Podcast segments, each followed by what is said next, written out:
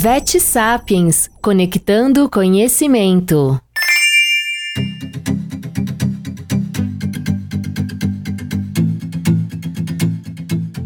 Olá, amigos do Vet Sapiens. Hoje o tema é videotoscopia, otoendoscopia. Né, eu vou falar para vocês rapidamente o que é, qual a definição, as principais indicações, o preparo dos nossos pacientes e também as contraindicações, quando que a gente não consegue realizar o exame. A otoendoscopia, a videotoscopia, nada mais é do que um exame endoscópico do conduto auditivo, dos condutos auditivos. Né, a gente entra com uma câmera rígida, né, um endoscópio mesmo, com um canal de trabalho e também esse canal de trabalho permite a gente realizar diversos procedimentos. Então, a indicação dele né, seriam otites, né, logicamente, otites agudas, né, quando a suspeita é corpo estranho, caiu um algodão dentro do conduto, né? Esse animal até a semana passada ele não apresentava nada e agora está bem incomodado, com bastante dor em conduto. E assim, e quando ele não permite o exame físico em consultório, né? Nessa ocasião.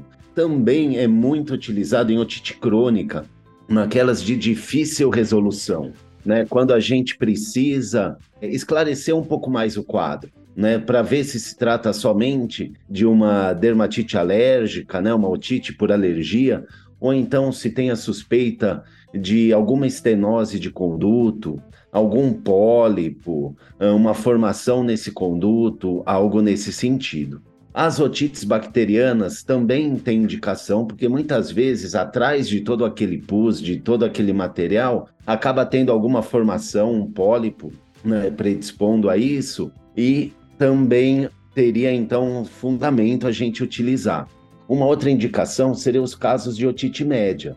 Por quê? Porque ali a gente tem material atrás do tímpano e somente com a otoendoscopia, com a videotoscopia, a gente vai, vai conseguir remover. E removendo, né, a gente consegue material para cultura, antibiograma, porque é muito melhor fazer um exame desse material do que daquele que está saindo pelo poro acústico, pelo meato acústico, que já pode ter uma, uma contaminação secundária. Né, o procedimento ele também permite que a gente faça biópsias. Né? Às vezes a gente consegue, se o tumor, o pólipo for pedunculado, a gente consegue remover ele por inteiro e cauteriza a base com bisturi laser ou então quando esse pólipo, ou quando são muitas formações, ou quando esse pólipo ele tem uma base muito extensa, a gente consegue fazer a biópsia e ver se isso é um pólipo, se é um cisto, se é um, um adenoma, um tumor maligno que precise fazer outro tipo de procedimento, ablação do conduto.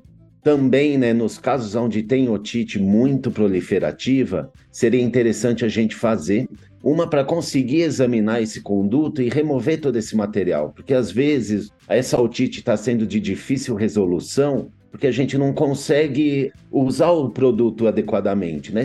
Os produtos normalmente eles têm que ser utilizados com conduto limpo, né? E quando está cheio de cera, cheio de material, né, ou até de biofilme, que é uma mistura de, de produto otológico com cera, com secreção de glândula sebácea, isso muitas vezes impede a ação dos produtos. E removendo isso, a gente consegue ter uma melhora mais, mais efetiva no quadro.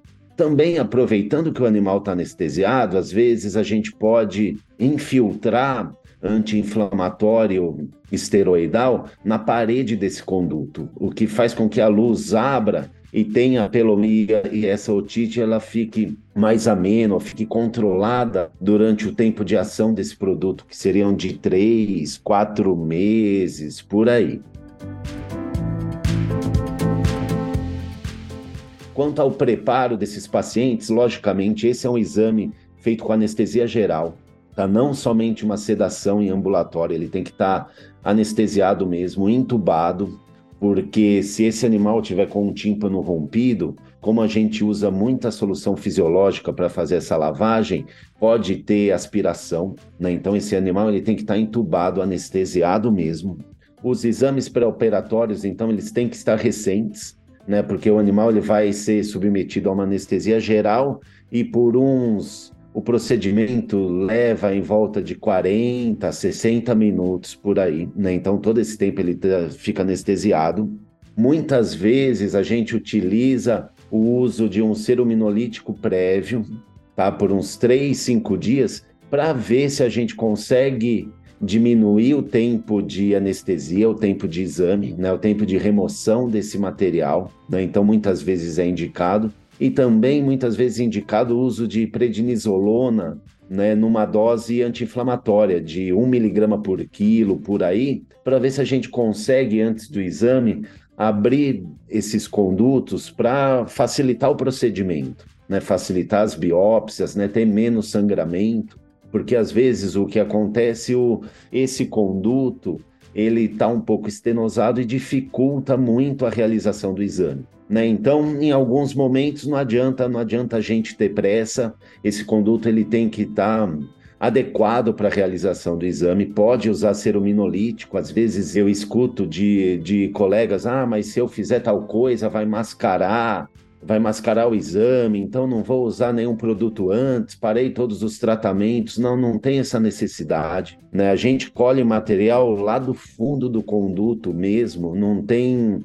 Se o conduto já está estenosado, cheio de material, não tem o porquê não realizar uma limpeza antes, né? Ou até uns dias de cortisona antes para desinflamar esse conduto. E como contraindicação, né? Eu não diria que é bem uma contraindicação, mas assim, a luz desse conduto ela tem que estar pérvia, né? Tem que ter uma luz.